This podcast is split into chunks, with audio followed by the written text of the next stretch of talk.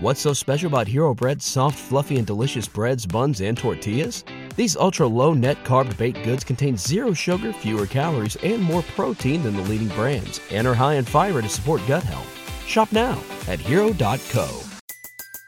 Everybody in your crew identifies as either Big Mac Burger, McNuggets, or McCrispy Sandwich, but you're the filet fish Sandwich all day.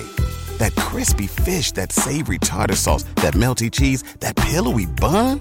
Yeah, you get it every time. And if you love the filet of fish, right now you can catch two of the classics you love for just $6. Limited time only. Price and participation may vary. Cannot be combined with any other offer. Single item at regular price. Ba da ba ba ba. We must say we are honored and gobsmacked that not only are we sitting here today in front of a successful YouTuber, a published author, but also a person who was a contestant on the TV game show Legends of the Hidden Temple. Welcome to Welcome, the podcast.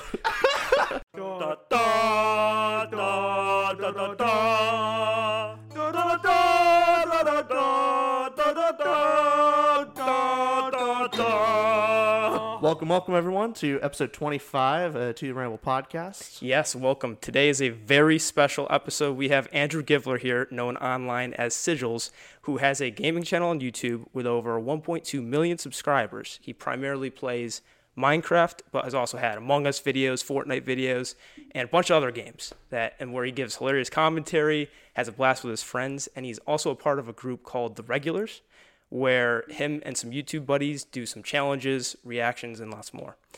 But Andrew is not here today because of his Minecraft abilities, nor because his YouTube group that's suspiciously similar to the Sidemen. However, he is here today because he recently published a book called Soul Fraud. And Soul Fraud is a book that follows our protagonist, Matt, who has flunked out of college, lost most of his family in a tragic accident, and is in love with his best friend's fia- fiance. So, when Dan the Demon comes and asks Matt to exchange his soul for 10 years of absolute bliss, Matt has every reason in the world to say yes. But Matt's seen this story play out before. He can't be tricked by a demon. So he says to the demon, No, thank you. But Dan the Demon short on his quota and forges Matt's name on the uh, contract, anyways, committing soul fraud, hence the name of the book.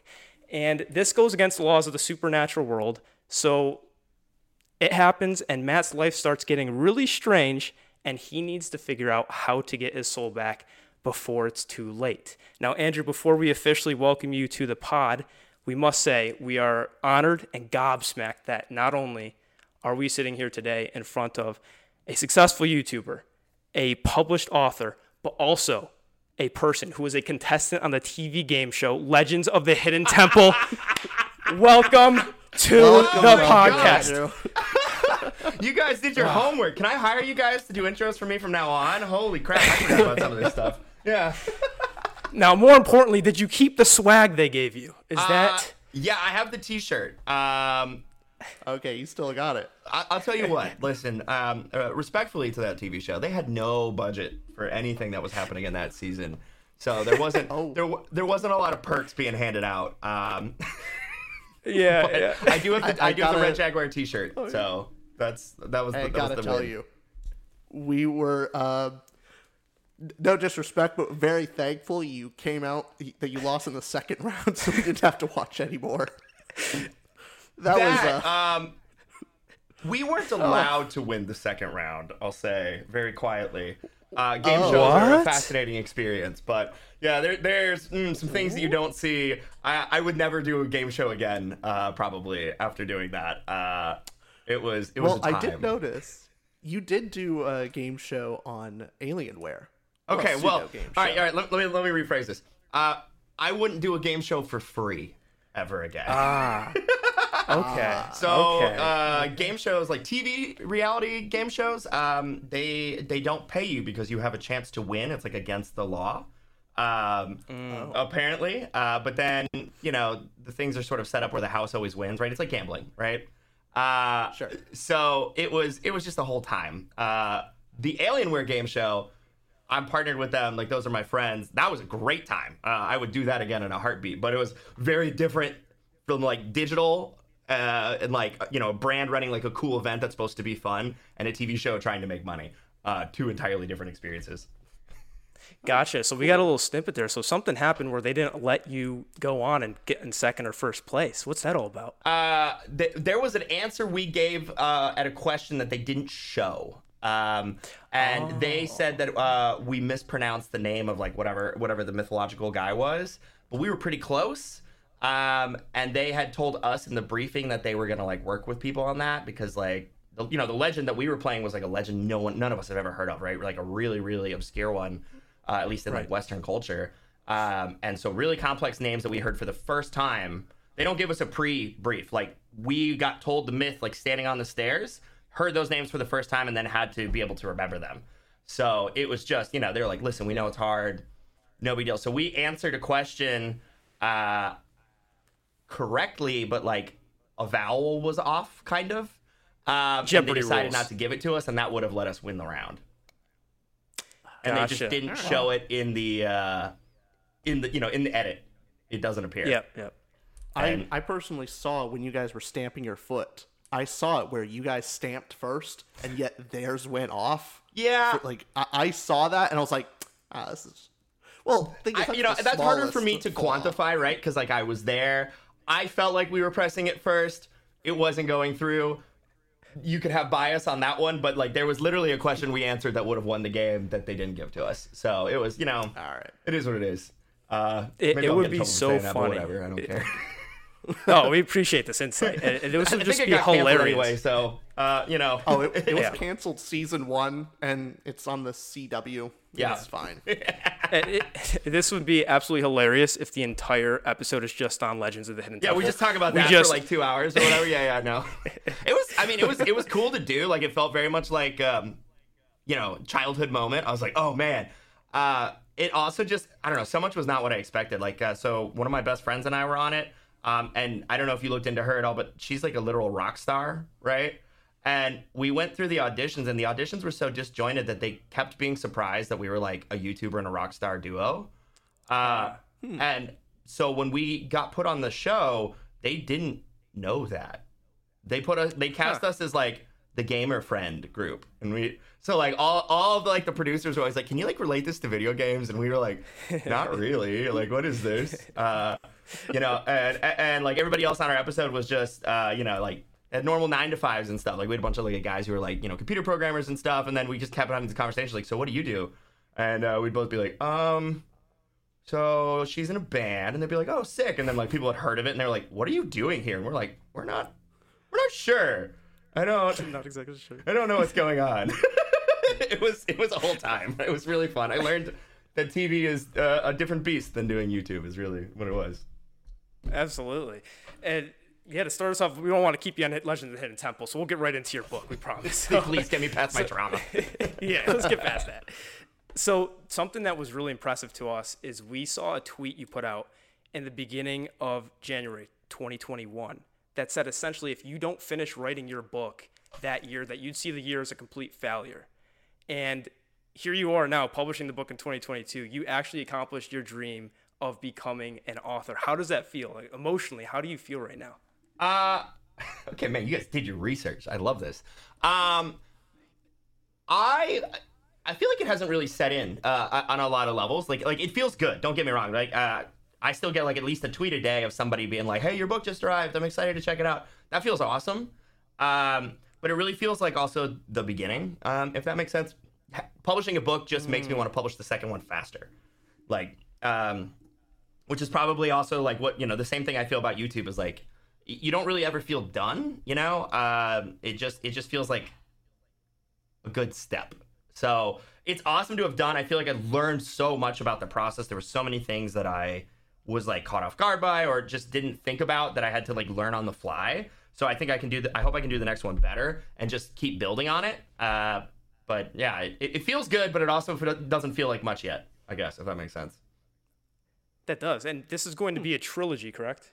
Uh no, I- it'll be more than a trilogy. Um Oh, wow. originally originally I was thinking that I wanted to do a book a year like for the 10 years of the of the the contract.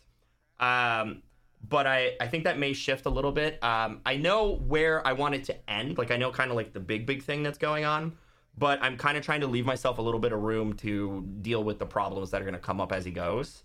Um, Okay. so we'll we'll see exactly, but um, that it's gonna be it's gonna be a longer series. So five to ten range, most likely. That's what I think. Um, Okay. I can't imagine like, you know, some series is really hit their stride and they something opens up where it makes sense for it to go longer.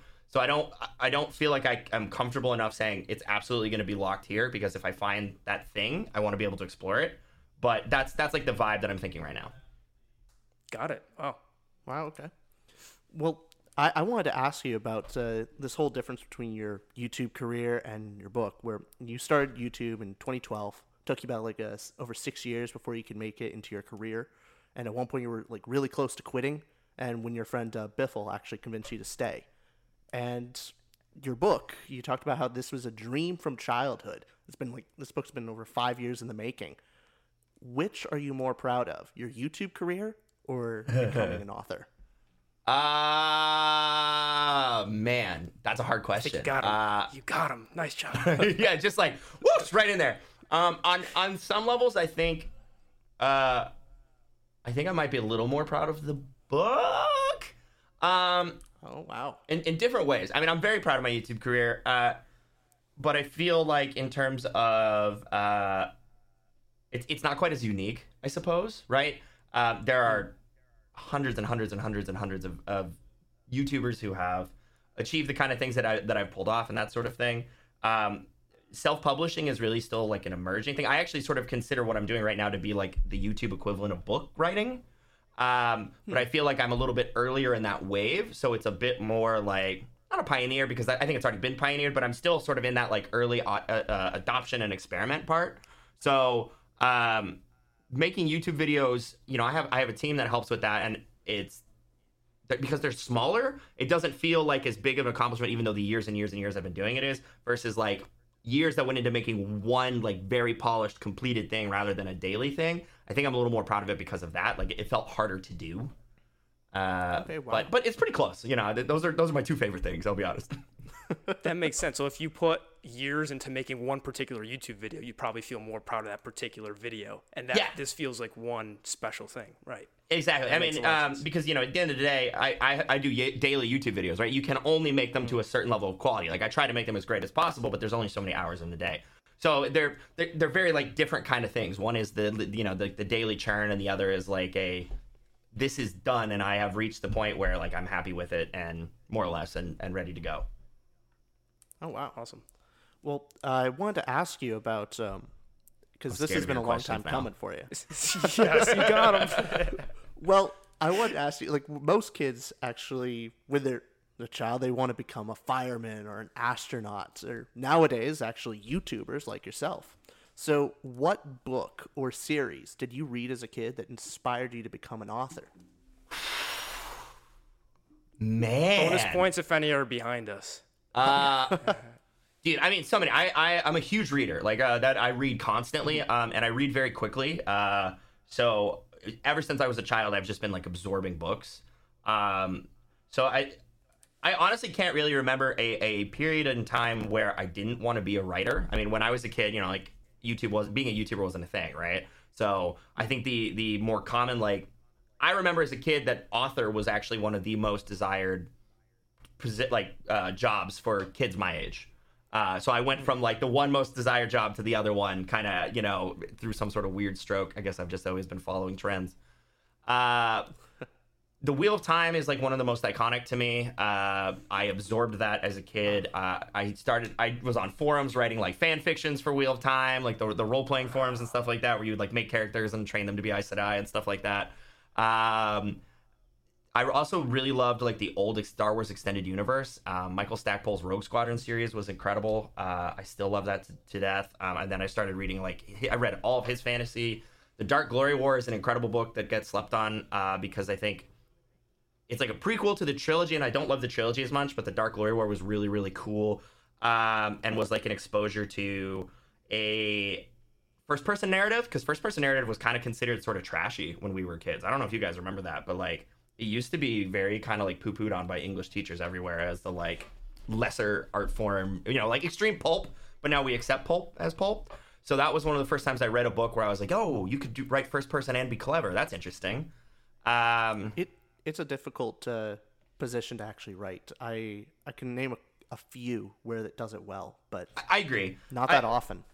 I think yeah, it's easier to do well.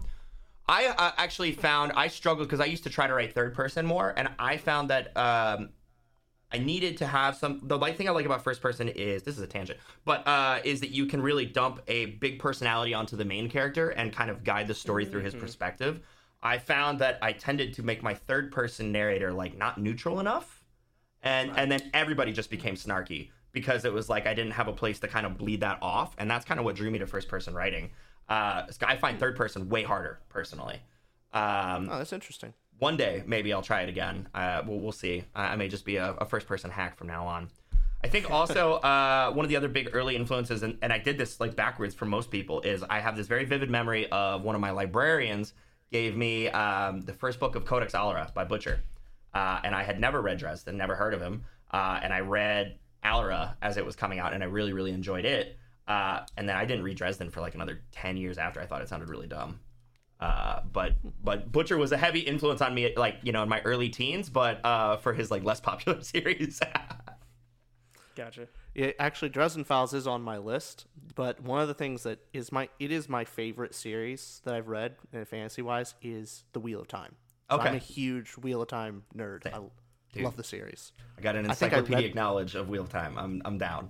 Oh yeah, I, I've I've actually uh, I read the whole series in about two months. Solid. Okay. My my job allowed me to basically read eight hours a day. Oh, that's awesome. I'm I'm very jealous. Through it. Um, I'm I do actually highly. getting Austin to read it. Oh, you haven't read it yet? Oh, what are you doing? He hasn't. I know. It's so intimidating. It's, it's a It lot of is, but it's time. also for the most part worth it. There's only one or two books that make you want to die. And Yeah, and hey, I, I imagine when you were reading it, was it still coming out it was, yeah. when you started? Um, See, where I, I was able to blow through them, and so those the slog books did not hit as hard because I could I- just go to the next one. Yeah, no, that that's very nice. I, I mean, to be fair, it was mostly done when I got it. Um, I want to say, I think one of Jordan's might have come out, and then the three Sanderson, and that was it. So it wasn't uh that many. Like I was, I got pretty deep. I got past the slog too, to the part where it was like, oh, we're going places again. But Yeah. there are a couple books in there that, while I love them, I don't know that I'll read again anytime soon. But Lord of Chaos has one of my favorite scenes in fantasy of all time. Uh, Dumai's Wells is incredible. I remember reading that for the first time, losing my mind. Uh, I still go back and read that just like the chapter every once in a while. Well, we'll try and keep it spoiler free for my What is friend going on? here, uh, Austin. Yeah, yeah, 'cause yeah, yeah. yeah. gonna- That's why I said just gonna Dumai's go into Wells. it. That's it. Boom. You know, if you know, you know. Nothing else to be said. Would you say Robert Jordan's your favorite author, or do you have a particular favorite? Oh man. Um That's that's tricky, I guess, on, on how you quantify. I, I mean, uh, Robert Jordan's one of my favorite storytellers. I don't know that he's my favorite writer in like a prose. Hi- His his writing isn't particularly brilliant. I don't think it's good, but um, I would say there are other people who like if I'm just looking at like how they turn a phrase, I would rank higher than him. But as like uh, as a storyteller, I would I would put him up very like in the top five, 100. percent Got it. Um, okay.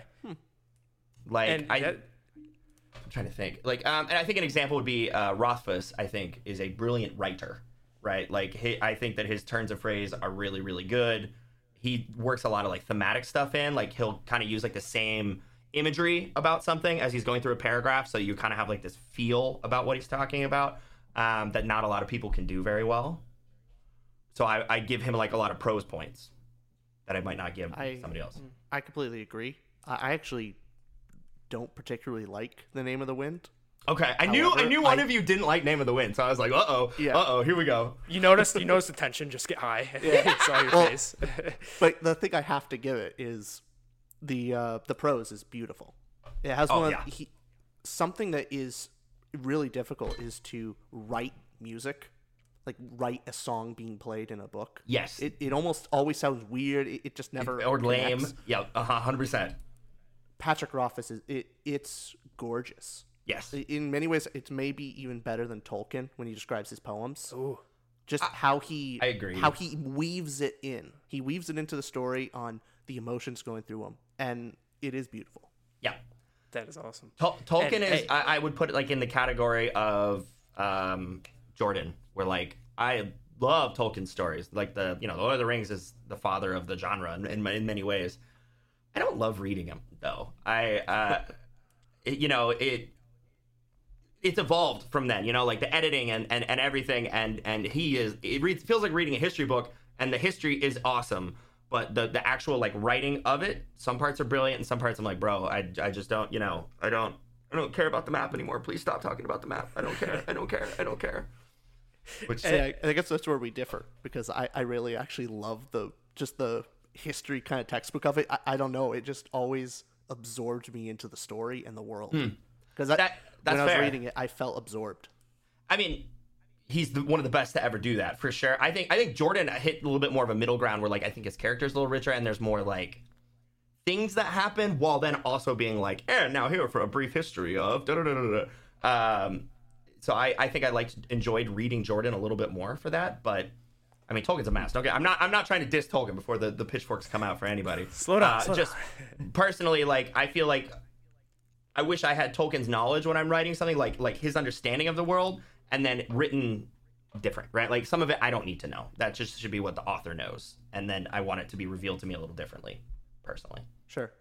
And not to give the wrong impression, but for Soul Fraud, it, I would say it's more toward YA and uh, middle grade to YA, Percy Jackson, Harry Potter esque urban fantasy, rather than your Wheel of Time, right? That's the, the target you're going for in a Soul Fraud is is more toward YA than adult fantasy. Would you say? I really struggle to answer that question because I'm not sure. Um, I, a parent actually left a review, which made me very happy because I feel like they, I don't feel like there's a good category for what I'm trying to do. Um, but this parent was like the, the parent of a fan, uh, and uh, you know the kid loved my YouTube videos and knew her his mom loved to read. So uh, he he was like, "Hey mom, you should check out you know uh, Sigils' book because it came out and I think you might like it from based on what you like." And so she kind of read it skeptically and then really enjoyed it. And then she had him read it. But she said basically the, the book is written for adults, but it's written in a way that kids can understand um, and with nuance so that if there is something that's more mature for the kid, um, they don't necessarily pick up on it, right? Like you kind of get what you get out of it. And I, I'm kind of trying to do that. Like I, I think it's written for adults, but it's not written for adults in a way that it's like explicit or aggressive or uh, gratuitous for the sake of gratuity. Um, I think that it's you know I think it's a little older than like YA, uh, some YA, but it's not like a, I wouldn't classify it as just an adult book. Like I say, it's PG-13. That's what I say.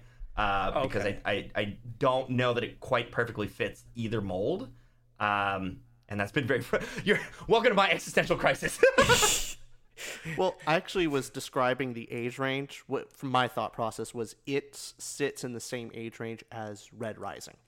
Yes, Red yeah, Rising is not it's not a uh, YA book at all, but it also doesn't have like that full grim dark feel. It's I think it's a good middle ground, and I, I would say Soul Fraud kind of falls into that age range. That's that's definitely the vibe of what I'm trying to hit. Um, I think you know, to me, Dresden is also kind of like the the bar for urban fantasy at this point. Uh, you know, I think he's really pushed it to like where it can go, and I think he more or less does that too. So I, I was definitely trying to deliberately operate in that like Dresden, Red Rising, uh, appropriate for all ages, but also interesting for all ages. Like um, the, the YA can sometimes I love YA, but sometimes when I'm reading it, I'm like, yeah, I'm in my 30s. Like I don't I don't care about this anymore.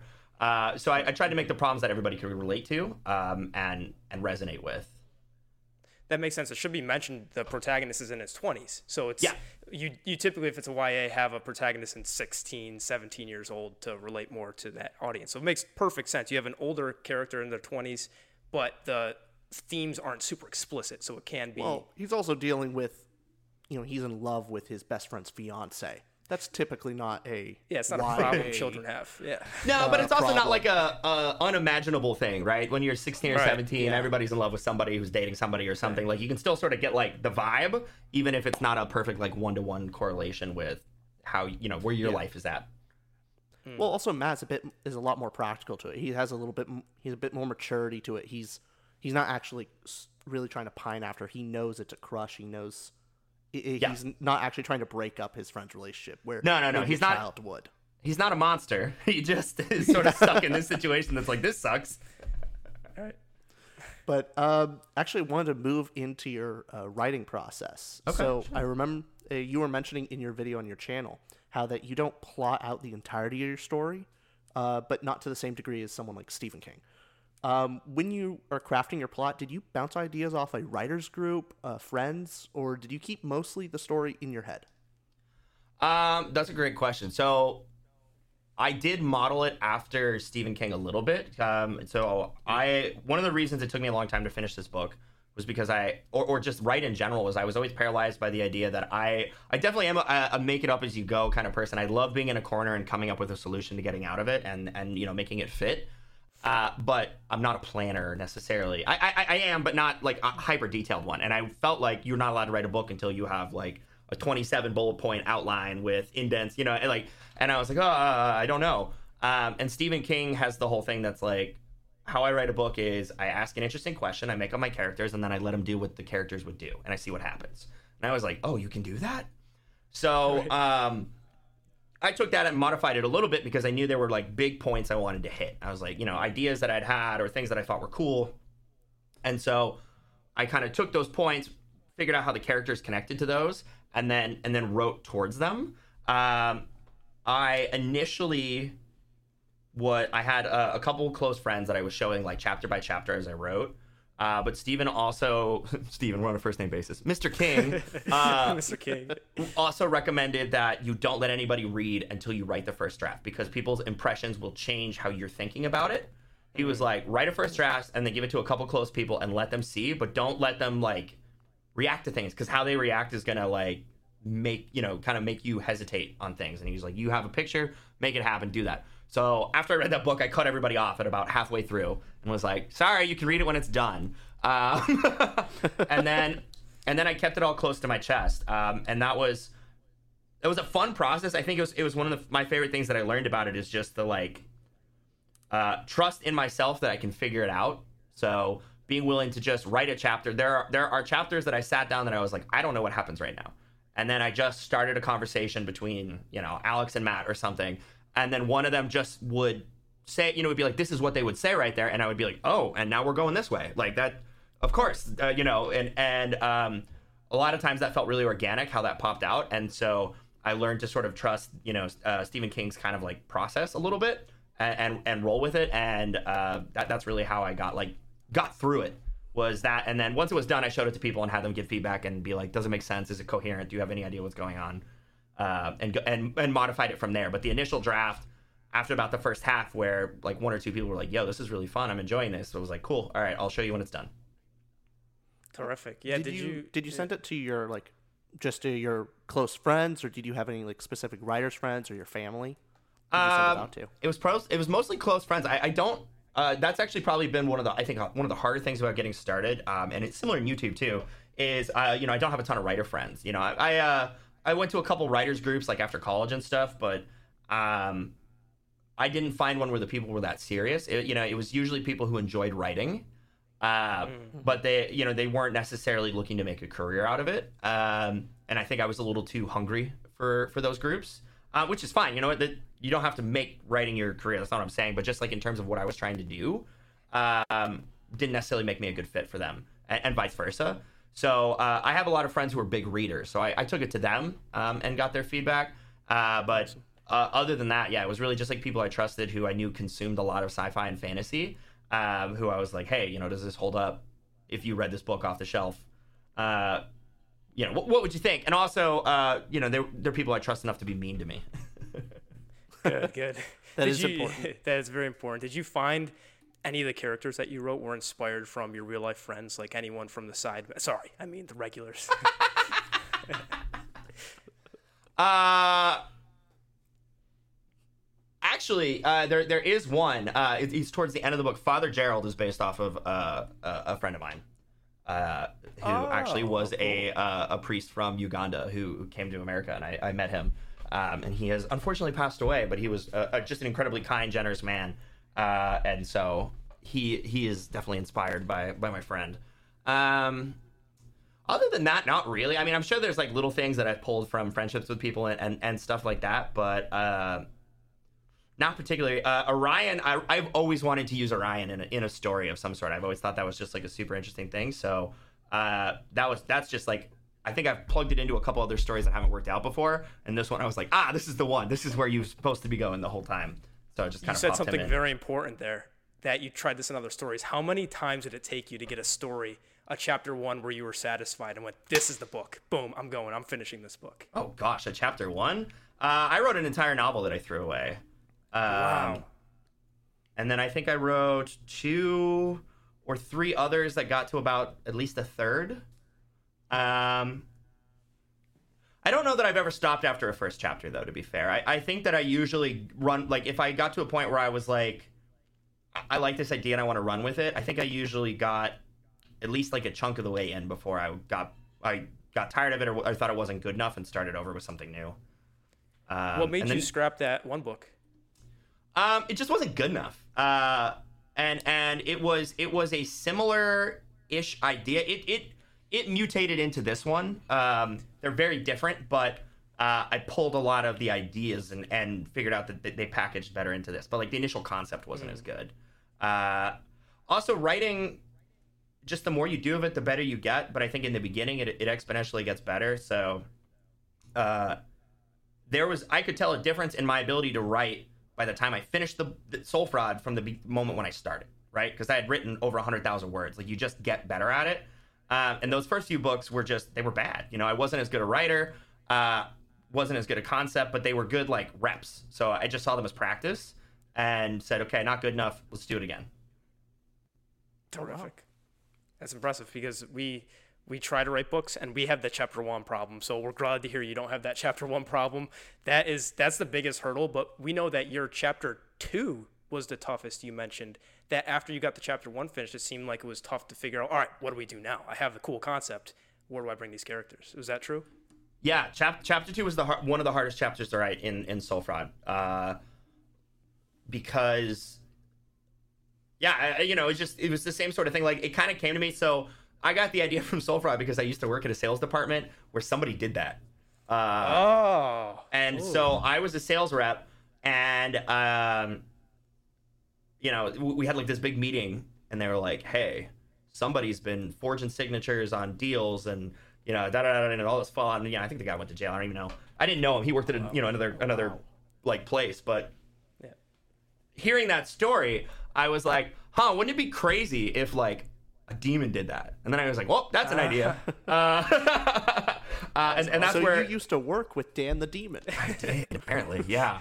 Um, and, and that's I think I used to have a corporate job, and so that's why I like a lot of the corporate jokes come from. Is like I think it's funny, but um, so I sat down and wrote that. I think I want to say like it was like Christmas Eve or something. I was just like one of my end of the year fits of like I need to, you know, I've always wanted to write. Like let's do it. And I sat down and like banged it out, and I was like, huh, I like this.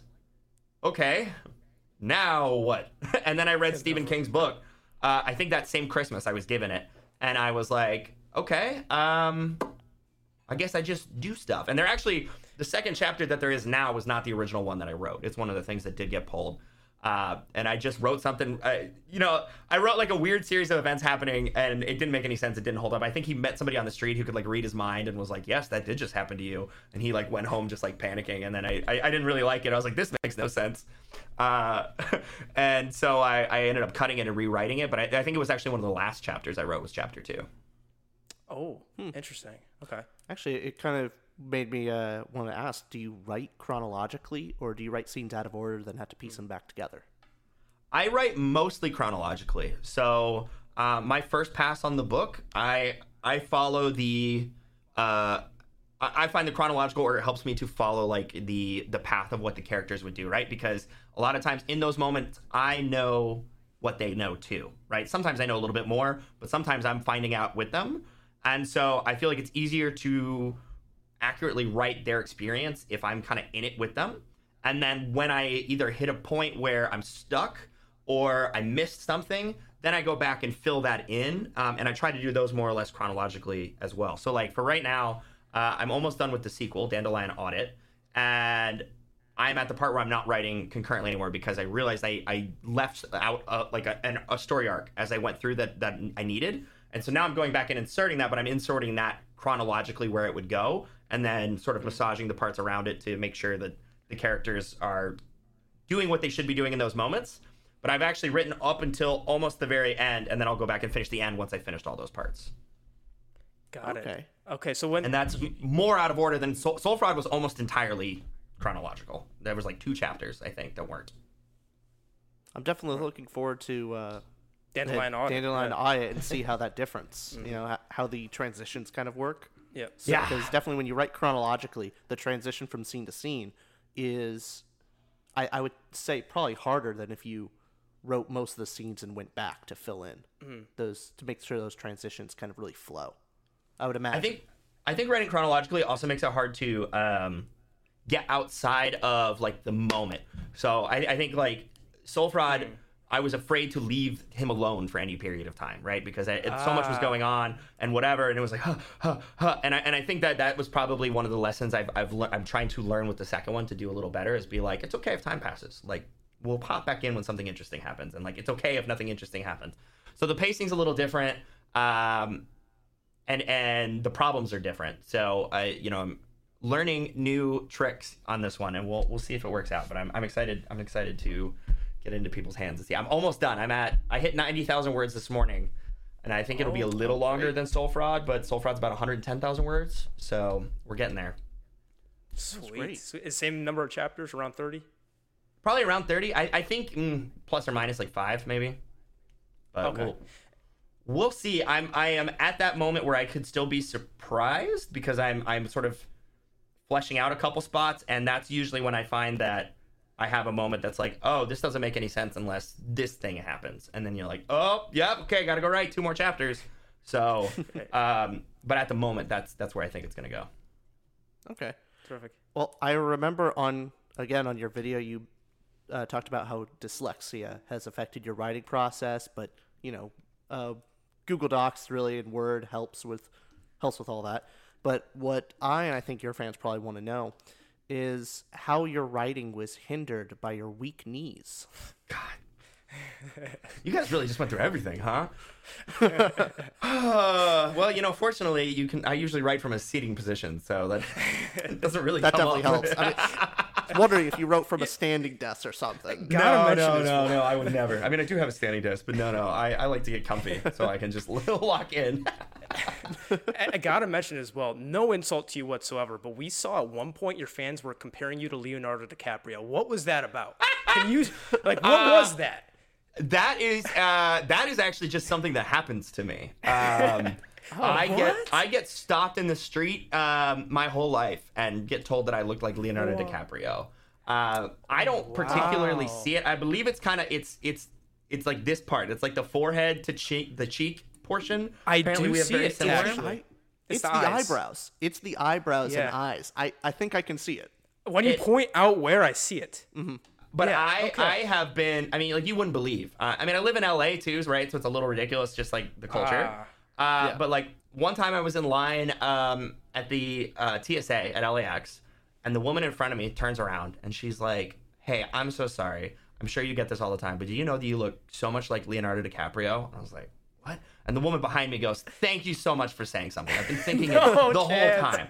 Um, you know, I, I, yeah, I, another time I was leaving a bar, I'd been telling my friends like the day before about like how this happens. And it's like, no, this doesn't happen. We're leaving the bar. The bouncer comes over and stops us and fist bumps me. And he's like this like six foot two, like probably like 300 pound linebacker esque like black guy with this like deep, deep, deep voice. And he just walks over and he like fist bumps me. And he goes, see you later, Mr. DiCaprio. And then just like That's walks by. And my friends were all like, did that just happen? And I was like, yeah, welcome. Like, I don't know. So, um, yeah, it's just been a bit that uh, I get stopped on the street and people tell me I look like Leo. I don't.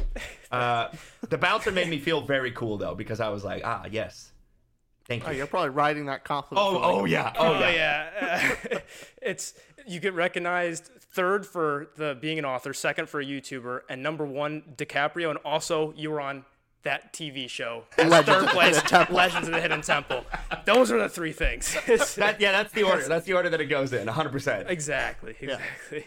A- Actually, uh, this so Soul Fraud seems to be doing super well right now. Your fans are loving it, and let's talk about a hypothetical situation where Hollywood comes up to you and says and gives you a certain dollar amount, how much would it cost you to sell your soul and give away the rights to your beloved book?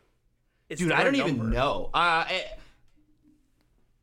I mean, listen, you know, times are tough. Everybody got to eat, right? So, uh, I, I truly don't even know what that stuff is like is like priced at. You know, fortunately, I have uh, like a manager and people like that who tell me what what I should or shouldn't do. Uh, Right. Greedily, like one day I, w- I would love to be in you know film and TV type stuff. Honestly, number one, I wouldn't want it to be a movie. I would I would want it to be a TV show. Um, Ah, I'm uh that doesn't mean I can't be convinced, but like uh, in, in, in my perfect world, I, I I'm just a huge fan of the way that TV's gone with like the bigger stories. I, I think that condensing movies have to condense so much, right? Uh, and especially with like with the amount of books that I have planned and things like that, I think like a season kind of thing would work better. You know, Game of Thrones really did an excellent job up until the end of uh, uh, adapting a book and prove that like if you take the time and you really invest in it, you can. Um, I don't know. You guys haven't read Dresden, I don't think, but I don't know if you ever saw it. Sci-Fi tried to do the Dresden series as a show. Oh, yeah. Um, I know they tried to do a book. Well, they tried to do a book an episode, uh, and even once or twice Oh. combined a book, Oh, which is just my. yeah. I was like, Oh, no, thank you. Yeah, I remember. I mean, I remember watching it, and the casting was great. The guy that cast it as Dresden was was fantastic. But it was like, uh, did you guys just do like the major turning point, like the, the arc of like the first nine books in like one one episode as like a side? Yep, sure did. Okay. Ah, no, no, no, no, no, no. So you know, in, in my perfect ideal uh, scenario, it would cost more money to get it as a movie than it would cost to get. Uh, like if a high budget TV show, you know, like a, a Netflix or HBO or something like that was like, we want to do a big, you know, big, big thing with it, but you need to take a hit so that we can afford to do nine seasons or whatever. I'd be like, sweet. Yeah, I mean, definitely. With you see uh, shows like Netflix and um, like Stranger Things season four. I don't know if oh you my watched god, that yet. It's so good. Killer, Beautiful. but I think that just it, it just showed the benefit of streaming. Where instead of you're stuck Yeah. with that like you know 45 minute TV show time slot, eh, why not make it an hour 20? Go for an it. hour Yeah, fif- this this episode needs to be a movie. Okay, sure. Perfect. All right, why not? Yeah, Uh, that, I- I- that's definitely the benefit of streaming that I Hundred to see percent agree. of. Hundred percent agree. So, uh, my dream would be that it would go like that route. You know, where it, you know maybe it is a movie, but that's because one of the episodes of the season needs to be a movie to set the stage or the finale or something. Great. But I. Uh, I would, you know, with I know with the scope of things that I have planned and the places that it's going to go, I, I think a movie would struggle to contain all of it. I don't know. I, smarter people than I could probably figure it out, but Well, definitely a fun question. Which Hollywood actor, i- if money is no object, which Hollywood actor would you have play Matt? And would Dude, it Matt- be Leonardo DiCaprio? I think he's a little old for Matt at this point. Uh, yeah. a little. They that got would be de-aging hard. Software. Um, you know what I have thought before is I would do um, Idris Elba as Orion. Oh, I love everything. I see said. that. Idris Elba is just you hit the target audience. for Top- Idris Yeah, Elba. right. Yeah. yeah, hundred percent. Like that. Uh, that's the one in my head canon. I'm like, oh, that would be so sick. Um, Oh yeah. Matt, Matt would be hard. I think Miles Teller could maybe do it. Um, he's I- he's definitely got that in but he's not uh he doesn't have that like Tom Holland like youthful like just attractive look where he you know Yeah. I, I don't know I think he would fit he would fit a he, he feels like a guy, down right? character. yeah yeah. Um, but I don't, you know, like Ryan Reynolds would be the dream, but he's also a bit old. Uh, but you know, there needs to be like I haven't seen somebody yet that I really was like, ah, yes, like the perfect young, snarky, like self-deprecating kind of humor, but somebody in that vibe for sure. Um, I think I think Miles Teller could be a maybe, especially after I loved him in Top Gun too. Uh, I thought he did oh, great yeah. in there, and uh, also I don't know if you guys have seen Whiplash, but Whiplash is like Oh, one of my yeah. favorite movies. I love that One of my movie. favorite movies. Yep, yep, yep. So I, I think that could be fun. Um, who I have a harder time casting uh, is Alex, actually, because I I, I don't know. I, I haven't I haven't come up with a good person for it. Uh, if you guys have ideas, I'd love to hear them, but I I, I don't I'm- have a good one. I see Alex as like he's the best friend role and I mean I would think you'd have to get like Samwise Gamgee yeah, true. friend. I, I I don't know I just kind of feel that but I mean a Or little Jonah older. Hill. oh Jonah Hill would uh but he's too funny Jonah Hill Ah. like he steals Yeah, he does. He does. Although Alex is sneaky funny, in my opinion. You just Yeah. he doesn't say as much out loud as Matt because like Matt's narrating the whole time. But I think I think Alex is sneaky funny. In my head, Alex is the funny one, and I think in Matt's head, Alex is the funny one uh, because he doesn't really notice his own. That's just how he thinks. Makes sense. Yeah. Well, uh, also something uh, I wanted to think about. I know it's not a movie, but it'd be more of a television show. But Stan Lee is famous for making cameo appearances in all the Marvel movies uh, before he passed. Yes. How would you want to cameo in Soul Fraud, the TV show? yes. What a great question. Um, I think I would love to be uh locked in the lab. Oh, that's a Oh, great spot. That's a great one. That is. Do you like You're just the pan past person- like all the creatures in Lazarus's basement? That's a great spot. Oh, that would, that would honestly be hilarious. We see all these monsters, and then you just see some guy in a hat. Yeah, yeah, just like hanging out. That feels Just very that Dark guy. Towery to me. Like you know how Stephen King just like inserts himself, but uh, we have we have the writer locked in this room. But uh, That's a I think that, that would be very fun. Oh yeah. Oh, incredibly fun. And so Soul Fraud is has been a huge success with your fans having Goodreads like a 4.9 almost and the reviews are awesome. Like you mentioned earlier, the parent and and the the kid who gave you that awesome review. It's been so the, the support's been so great. Does this affect you at all when you've been writing book 2 and now that you're toward the end of it? Does this affect your mentality going in of, "Oh, I have a bigger hurdle and there's more pressure on me?" Or does that not affect you and you're just cool and collected? Um, I, I don't think that the the response has affected me. Um, I think that if anything, it, it's it's made me feel a little better because I was a little nervous with Oh, okay. you know it being slightly older audience. Not not much. My audience that exists on YouTube is kind of all over the place, but there's definitely like you know a section that's younger. Um, and so I was you know a, a little worried just that like some people would be upset, uh, you know, that it was like a little bit more serious, a little bit different. You know, I was just like, I hope it resonates. Um, and, and it clearly has. So that makes me feel good, just like on like the the big scale. Um, I would say I, I am nervous in general because I know I have to, uh, you know, I, I want every book I write to be better than the last one and be you know bigger and and and more interesting and not feel like a repetition of the same. Um, so Dandelion Audit definitely Dandelion Audit's definitely more ambitious than Soul Fraud was. Um, so I think I just feel the pressure to make sure that uh, I juggle all the plates in it appropriately. Um, I don't want it to feel like kind of you know you ride the railroad and then it's over. Um, and I want you know one of the things that I did in Soul Fraud.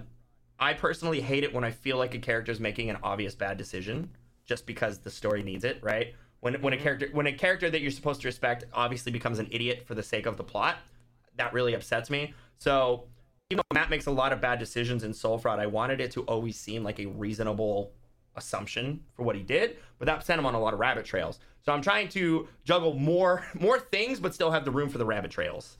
Um, Well, um, see to that, why you think it's so uh, ambitious is Dandelion Audit going to have multiple POVs, or is it still going to be mostly Matt? No, it'll it'll always be Matt. Um, I I don't like. Let me get like you know up on my little soapbox here. I don't really like when when first person narration switches away. Like I I find appealing about the first person narration the uh the like the model of the um inaccurate narrator, not necessarily inaccurate, but like you know what he knows. Uh, that's like what's appealing. What's interesting is like you get to insert yourself into the story. You get to go along for the ride. The moment you zoom out and go to something that he can't know or he's not there for, I feel like it disconnects you from it. So I uh, don't plan on ever leaving his perspective, um, so that you're making the decisions along with him and kind of following his thought process, not going like, no, dude, no, no, like obviously. Um, and some others do it, and and sometimes it works. Um, I think there, there's a book right now that's really doing well. Is it uh, Gunmetal Gods? That's the one. I'm pretty sure that's written in dual first person. Um, and it's pretty interesting because you get like the inner thoughts of two different characters. I, I enjoyed the book, but I um, I wouldn't necessarily. I, I- I can't see myself doing. It. I don't think I would be able to turn off Matt's narration in somebody else's head. Gotcha. Right, and especially that first person POV that you prefer over a third person where it seems kind of alien. D- Have you Yeah. ever toyed around with talking in the present versus past in your book? Did you what what made you what set the tone for what tense you chose? Uh, I struggle with that one a lot, actually. Okay. Um, I went with past because uh, I wanted it to feel a little bit more conversational. um, rather than I felt like that felt a little more mature than sometimes like being present is like tricky. I, I think I'm still finding like the sweet moment in that because I think there are moments where when Matt's talking, my, my editor and I actually argued about this a lot, um, and it was it was probably one of the things because I am a little fluid with my tense, but sometimes when he's talking about an idea. Uh, even if what has happened is in the past, he's describing it compared to something else. I consider that to be a present um, explanation because it's an opinion he still holds, right? Uh, regardless of whether or not they're occurring at the same time. So I want you to feel like he is telling you what's going on. Um, and so I end up kind of bleeding a little bit, right? I don't think that in the story he is actively, you know, in a fight punching somebody that moment, but he might be telling you something that he thinks, which he might still be thinking. Uh, And so that gets gets a little fuzzy. But um, I don't want it all to be in the past tense too, because then I feel like it starts to feel a little flat. I one of the things I'm trying to like um, a critique of myself is I think I wrote a few things too passive, too like slow, and so I'm trying to make it feel more present and active as it goes to to be more engaging. Uh, that's just like a personal writing critique that I'm I'm working on for myself. I, I definitely think my favorite scene in the book was uh, fighting the Minotaur. Concur. I That was that was really exciting. Like that was definitely not passive. Good. I'm glad. that that was another idea that was recycled from my other book that um, I have wanted to do for forever. It was just the idea of being lost in a maze of cubicles with a minotaur chasing you. Uh, amused me immensely, and so I'm, I'm glad I'm glad you enjoyed it. Great choice. Yeah. Well, uh, we uh, you mentioned before how uh, your fan's mother uh, gave you a really great compliment about the book. Um, on the flip side, I sometimes I really enjoy reading the one star reviews of like the Lord of the Rings and these really great books for a good laugh.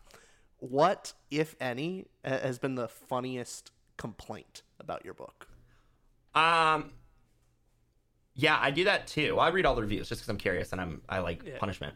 Um, I actually I have not seen. I think there's only one one star review like that's written out anywhere, um, and it's kind of incoherent. So I didn't really take it too seriously. You know, I, I like, didn't mean it. I swear. I was just trying to do. Yeah, like yeah. A, I knew it was you. Nah, I I think it said something that was like this didn't read like a book. It felt more like a series of connected, vague, interconnected, vague ideas. And I was like, uh, I think there's a lot of criticism you could level at this book. I don't think that's the one, but sure. Yeah, it's not helpful. But, uh, I mean- and- I was like, did you read the same book? I don't, you know, right. think think what you want to think. I, you know, it's a free country, but I was like, I don't know if that's really the one you can get me on. I can definitely uh, give you this compliment. There is a beginning, middle, and end. It was Right, definitely yeah, yeah, you know, coherent. like that, that, that's there. That that occurs. You know, we start somewhere and we end up somewhere else. Um, uh, and so I was like, eh, uh, I think I think the thing that's most interesting to me is people who leave glowing reviews and then give it four stars because I don't Ah. understand. Yeah. Yeah. Uh, there, there's quite a few reviews that are like incredibly positive. Like, I love this. This was so much fun. I can't wait to read the next one. Four stars. I'm like, what? You know, okay. Actually, that gets into our uh, our big thing with our show, and the reason why we created it is because of our rating system. Because we were bumped Oh. by uh, Rotten Tomatoes and Goodreads, how that's just the, the one through five stars, and we hated it. So we do like if you see a rating from us, it's like 7.38 repeating. We like to get really particular, you know, get it on the dot. And We, so we actually have like five categories. Oh, yeah, for, it's- Oh, uh, excellent. Kind of like the media, Audible and- reviews. Yeah, in a similar way. Um, I, I like the where- Audible reviews a lot. Reviews a lot. Oh yeah, where we go um, emotional impact, characters, plot, dialogue slash prose, and then for books, world building. For movies, uh, cinematography. And then Oh, we okay. average those together to make the final score. Wait, So- do I get to find out my score? Oh yeah, we'll we'll actually don't have the official one like all zeroed out yet. It takes us Okay. a while to rate some stuff, but we'll we'll talk about that after the interview. Okay, okay, yeah, that'd yeah, yeah, no, I yeah. can't wait. You know, I, I, want to know what my score is. I want to know how great I get. Oh yeah, and, and also if you ever now, Richie, you mentioned earlier there was a beginning, middle, and end, which reminded me of a lot of the quotes you put on the back of Soul Fraud, where you just have "I'm proud of you, mom," or "Neat, some girl at a party." That's just such a great addition to the book. I I love that part. Uh, it's very. Do you guys want to know a, a funny secret about that? Oh, Uh, please, yes. th- that was that was definitely you know I, I said that there were a lot of things I wasn't prepared for that I learned along the way, um, and one of them was when I got a book cover made. They're like, "Cool, what do you want the back to look like?" I started like you know looking around at other you know kind of books in the genre, that kind of thing, and it was like all of them had reviews. We were like a month away from publishing, and I was like, oh, yeah, I don't I don't have any way to get reviews. Um, I guess I'll just make some up. And that was, I wrote Wait, those in so- like five minutes. No, she didn't say neat at a party. I was hoping that. I, I mean, oh no, it definitely, it definitely happened. But I was just Okay. like, um, I, and All the right, one all for my grandfather is 100 percent real. That one is a hundred. When he had, when he heard I was writing a book, my grandfather was just like the driest old man, and he was like, huh, I didn't even know you could read. So I was like, you know what, Grandpa, you don't know the back of the book. Uh, So what you're telling me is your, your mom is not proud of you. Ah, well, that one, that one's up in the air. I never know. We'll find out one day. Awesome. and I wanted to throw this out here because, you know, the focus of this has been on Soul Fraud, but just one little snippet on movie talk for a second. oh sure. We, we know you mentioned that Matrix is your favorite movie. Can you defend this? Because we love Matrix. And, but it's we, we love giving our top 10 list, and hearing Matrix as one of your favorite movies is, ins- is interesting. It's a, it's a great pick. Can I defend this? Does it need defending? yeah. No, I mean, it's fun. you, you could just say I love it, and that's it. But The that, favorite movie. yeah. It beats out uh, Citizen Kane. It beats out Twelve Angry Men. It beats out the Lord of the Rings trilogy. Like, beats out all those. I think that um, the reason that I put it at number one is that it's pretty close to a perfect movie. Um, there's not a lot of things that I would go in and cut or change or tweak, even if I could. Um, and I think that uh, for me, especially, I like when pulp is elevated to do something more than just be fun, but still doesn't lose the fun. The Matrix is technically a very complicated philosophical exploration of reality and existentialism and uh, you know savior con- complexes and all that kind of thing wrapped into what was at the time a revolution of action nobody had ever done action like that before. So not only did they take, you know, the 90s was like the birth, well, I guess really the end of the 90s, early 2000s was the birth of like, what if we explored big ideas while blowing stuff up, which uh, is a great concept. Um, you know, but like the, the twist, the best mo- twist movies that we've ever gotten, well, not ever, but in, in the last while come out from that era, right? Shyamalan was running around, uh, The Matrix, uh, Fight Club, stuff like that. And that was, I think The Matrix is the pinnacle of that, where they really were like, we're not just using the action as a vehicle. It's important, and so we're going to elevate it while also writing something that's intelligent, clever, has a twist, uh, resonates and stand, you know, stands on its own, has its own message and its own thing that it's dealing with. But also, you've never seen anything like this before. Um, and I think before that, people weren't really they were doing one or the other. And so the fusion is to me what makes it one of the greatest movies of all time. In my personal opinion. That's a great That's a- defense. That is That's- a that is a great pitch. You should be on here. You should we, take his we spot. do we do not defend our movies that well. We- we- Uh, I also we- think John Wick is up there for uh, similar stylistic reasons, like a, as a, a successor. Um, John Wick has one of my favorite written scenes of all time. Um, and it, it's actually, you know, something you guys were talking to me about in DMs when we were talking about stuff. I think they have one of the greatest examples of show don't tell that's ever been written. When Oh uh, yes. Which when one the Russian that? mobster calls Yes. uh, the car guy, Yeah. and and he Oh, says, "I heard you struck my son," and he goes, "Yes, sir, I did." And he goes, "Well, why would you do that?" And he says, "Because he killed John Wick's dog and stole uh, stole his car." And the Russian mobster goes, "Oh," and hangs up the phone. I think Yes. that I Oh, went yeah. to see John Wick like without knowing anything about it. I was like, "Oh, Keanu in an action movie, sure, Friday night, whatever. That sounds fun." That happened, and I like sat up in my chair. I was like, "Hold on." I was like, is this a real movie? Like, what what just happened?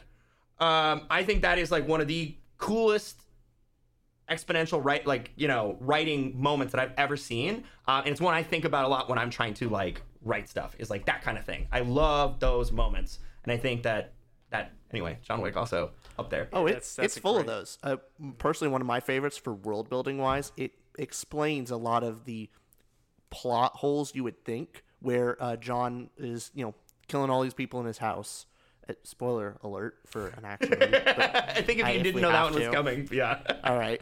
Um, and the cop comes to his door and knocks. Yes. And the cop sees it. And it's like, "You working, John?" He goes, "I'm still retired." He's like, "Okay," and the cop leaves. And Yeah. so you know, like, okay, the cops are kind of in on this. This is like, there's a reason why John isn't caught. There's a reason why he can, you know, drop all these bodies and the police aren't surrounding his Totally. house. And Yeah. so I love like and that's not a, an ex- explanation. It's just a show, little quick scene. Yeah, they're like, yeah, no, everybody doesn't want to get in his way. You think you know what's going on? Nobody wants to be in his way. And you're like, oh, that more than the fact that he just killed like five people without breaking a sweat. Like, no, they don't want to mess with him. Yeah. Yeah. Every dangerous person you meet is like, oh, John Wick, hello, hmm, big respect, hi, can I get you some water? Like, you know that, you know that that kind of stuff. Um, I think that because a lot of the team that made John Wick is the pe- the team that made The Matrix. I think that they've pioneered like that kind of presentation, um, and I'm a huge fan of how that works. I have to ask you because the the mixture of John Wick action and the Matrix existentialism. Did you watch Everything Everywhere All at Once this year? I have not yet. I know. I know. Oh It's- my it- I know. I've been so busy. I haven't watched any movies. I know. I know. I think you'll have a new favorite movie. I'm not I'm not trying to push it, but Okay, you, okay. you have to watch that Here's movie. the thing: people who are you know watching our show know that like during that time, I was a little bit more critical of it, and people think that I really dislike the movie. I really loved the movie; it was really good. I just didn't like it as much as Right. Austin. So, No, but I, it's a must. all my friends. Must. Okay, yes, um, I- it's on the top of my list. Uh, I will get to it. I'm actually. Uh, this is another tangent, but we're here. I'm watching season four of Westworld right now. Oh, Um, how's that? it's so good. Okay, uh, I I, I stopped after uh, season one. I guess I got to continue. Oh. Well, I'm so far I'll behind. be honest. I, I I felt like season two and three kind of lost its way a little. Um, and then season four, uh, I just started, but I was like, I'm hooked. So I don't. And what's weird is I've seen a bunch of tweets talking about it, but like you know they're not promoting it anymore. They're kind of just like letting it do its thing. Um, but it's super weird, and I don't know where it's going, but I'm I'm enjoying it a lot. So, Awesome. Dark twisted you- mind of Jonathan Nolan. You know. Fantastic. I mean, to, to finish things off here, do you have any uh, any movie recommendation you think we haven't watched yet that you'd ask, or a book recommendation? Dresden. I know that you've mentioned that, so we should. Dresden? I can't recommend. Dresden enough. I can't recommend Okay. Dresden enough. Um, I'll say the thing that I say to everybody, and this is like common knowledge, right? Dresden is super inspiring to me on a personal level because book one of the Dresden Files, the story goes that Jim wrote it in like a novel writing class in college.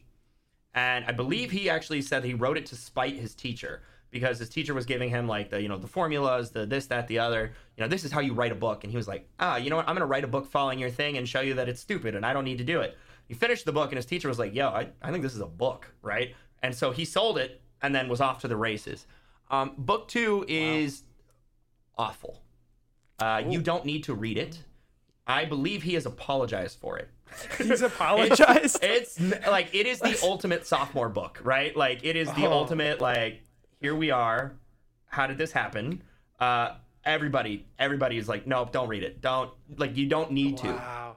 Um Wow. book 3 is fun. And then book 4 is like the moment where it kind of zooms out a little bit and it's like, by the way, here's the tune we've been dancing to. And then you're just you're off to the races and you're like, "Oh my god, what?"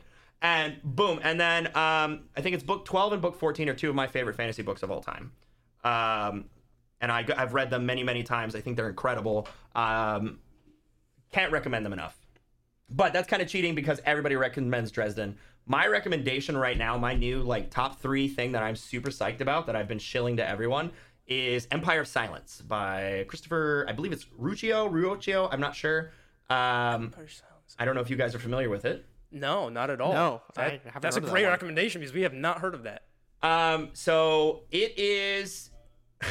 it's a little bit of name of wind, name of the wind in the space. Um, but he's already got four books out in the last four years, so that's fun. Um, That's an improvement. right. Um, but it, it the, the premise is essentially it's called the Sun Eater series, um, and it is That I have human, heard of. Okay, yeah, human empire heard the spans uh, the galaxy, right? And, um, and and a little bit like Dune-esque, where there's like technology's kind of outlawed, except for like very rudimentary stuff. Um, and there's been a lot of genetic manipulation. People live a lot longer. Um, and this, we finally made contact with an alien race, but they are warlike and terrible and cannibalistic. Well, not cannibal, but like you know, they're eating us and and taking over and this young man rises from being like a minor noble to like the hero of the war but he's also the villain of the war because and this isn't a spoiler this is like you know this from the very beginning uh in the final conflict between the the aliens and human forces he blew up a sun wiping out the entire alien invasion but also like a habit inhabited human system. So he killed like billions to finish them off. That's why they call him the Sun Eater.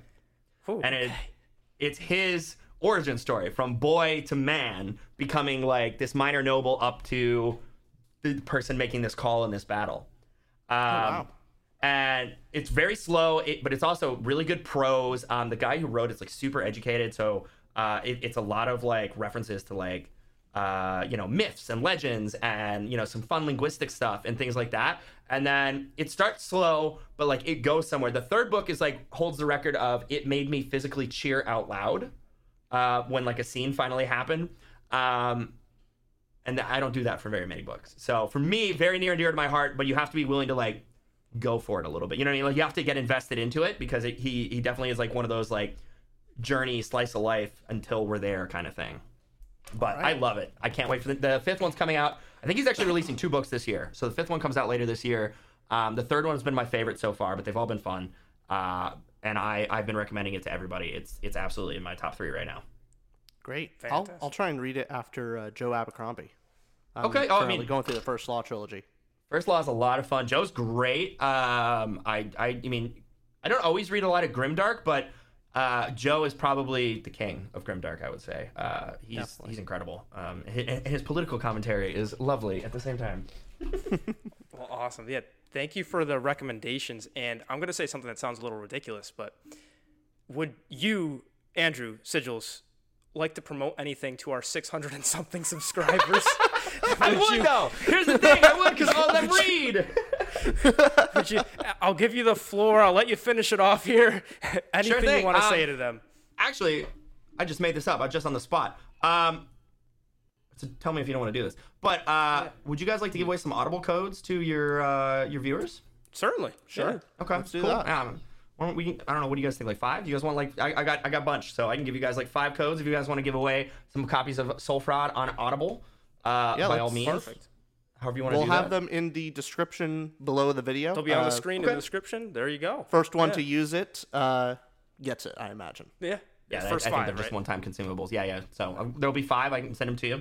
No worries. Uh, and and I guess they'll be U.S. only because I can I can't generate. I don't know. Audible's stupid that way. But yes, they'll be U.S. only. But or, or you have to use .com basically. Um, Okay. Uh, other than that, yeah, Soul Fraud's available on Amazon on Kindle Unlimited, so you can read it for free. Uh, paperback, hardback, and Audible. Well, thank you so much, Andrew, for coming on the podcast. Thanks for having me, guys. uh, It was a blast. Yeah. All right, uh, everyone. We'll uh, see you next week. Um, later. Later.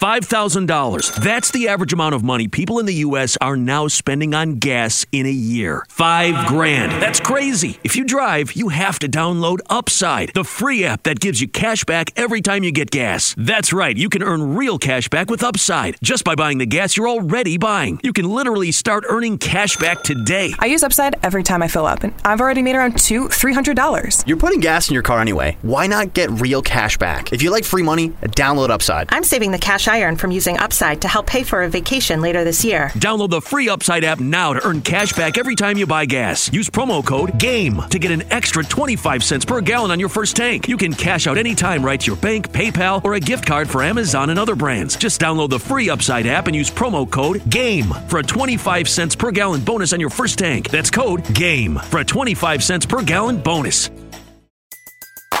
Everybody in your crew identifies as either Big Mac Burger, McNuggets, or McCrispy Sandwich. But you're the filet fish Sandwich all day. That crispy fish, that savory tartar sauce, that melty cheese, that pillowy bun. Yeah, you get it.